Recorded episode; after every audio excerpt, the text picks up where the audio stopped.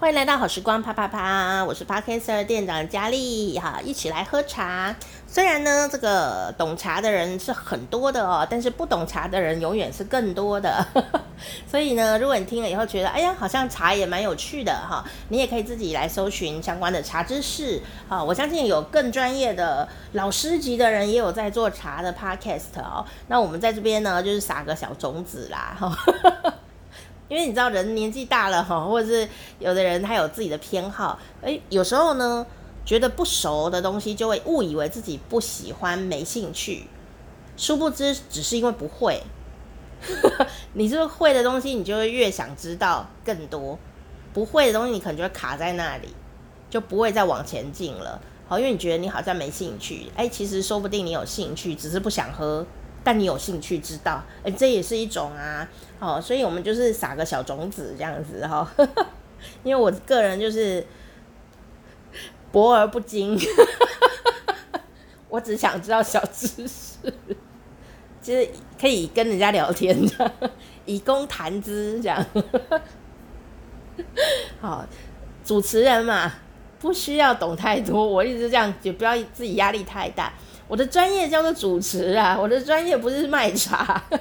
对，我太专业了也不行，但不专业也不行，就懂一点就可以了，剩下给来宾讲，这样子是不是很好，对不对？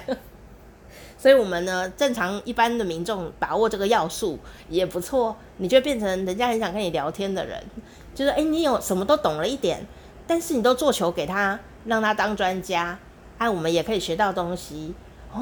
其实人都不太喜欢听人讲话啦，人都喜欢人家听他讲话啦，真的。所以我感谢我的听众，你们竟然在这里听我讲话，我真是上辈子修了什么福啊。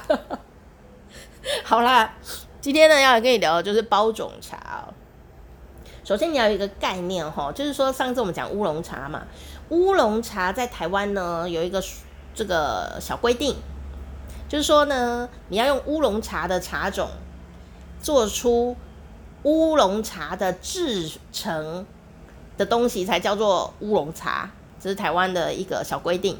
然后会有高山乌龙茶、红乌龙是台湾的哦，虽然它被别人注册掉了，但是红乌龙是台湾研发出来的。然后红色的红乌龙很好喝。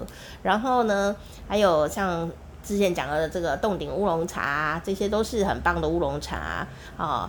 那但是呢，刚刚讲了，别的茶种也可以用乌龙茶制法来制啊，比方说现在有用金萱茶做的金萱乌龙啊，或者是说翠玉茶做的翠玉乌龙，也是有人在这样子做创新。可是呢，在台湾讲乌龙茶的时候，通常是指乌龙茶种哦，做乌龙茶的方法，然后做出来的茶哦，所以那个制成的方法是辨别茶很重要的一个方式哦，那就是精华在那个地方啦，整个手工艺那有趣的事情就在这了。什么叫这个叫乌龙茶品种呢？比方说乌龙茶品种呢，就有像是大叶乌龙，就是叶子很大的那个大叶乌龙，还有清新乌龙。清新乌龙很红啊，特别在年轻人的世界里很多人听了以后就说，我知道啊，茶里王。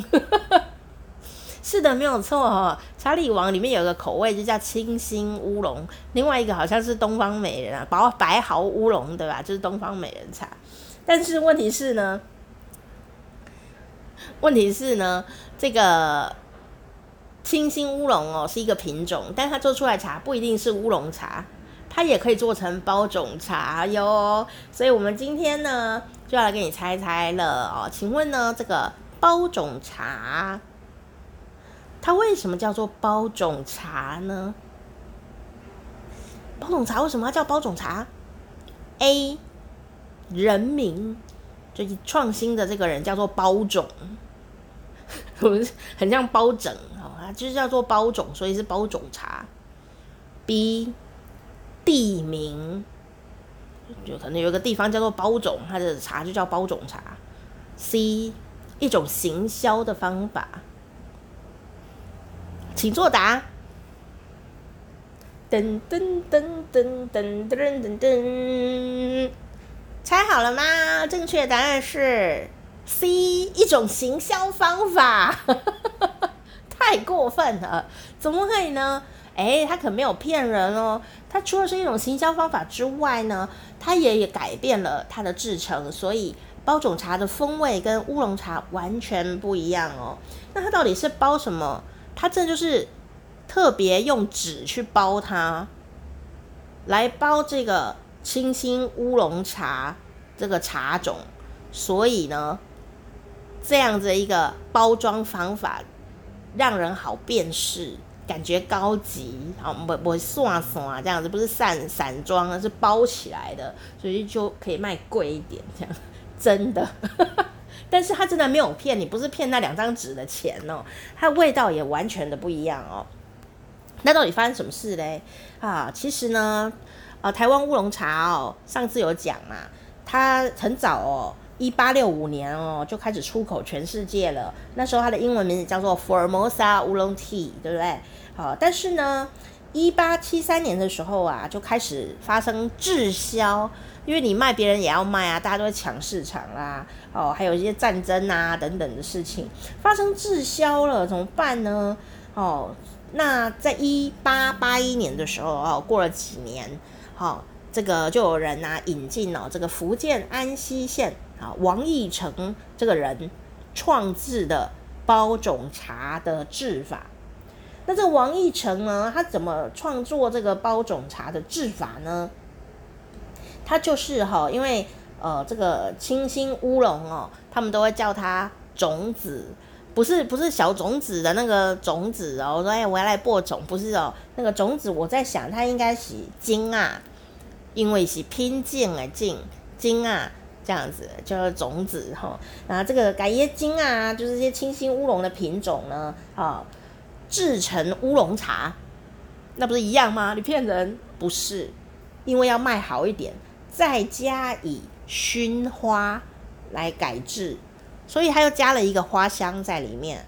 所以包种茶呢，有一个重点就是它特别香哦。那以前呢，一开始它是乌龙茶。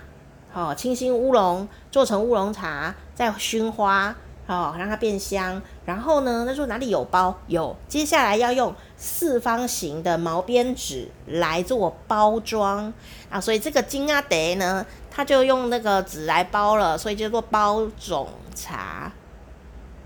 这样子，懂意思吗？可是它不叫念包金德哦，它是念包中德。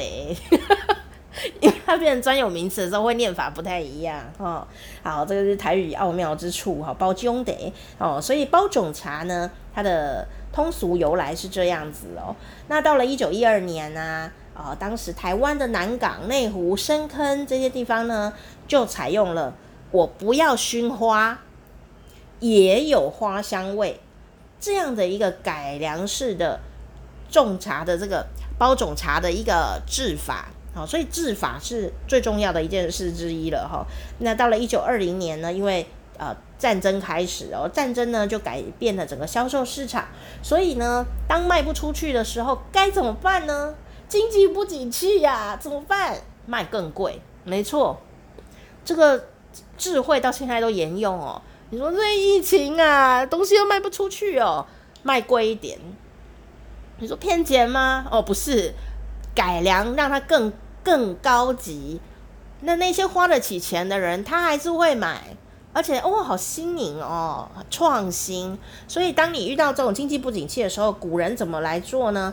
就是开始推广生产售价更高的、更加好的、更改良的包种茶，后来呢就成为了现代包种茶制法的基础。所以呢，这看古人就可以知道，现在我们也可以来跟他学习哦，不是只是卖贵哦，是你要改良哦。那当时呢，生产的地区现在叫做台湾的新北市跟台北市的其中的这个行政辖区里面哦。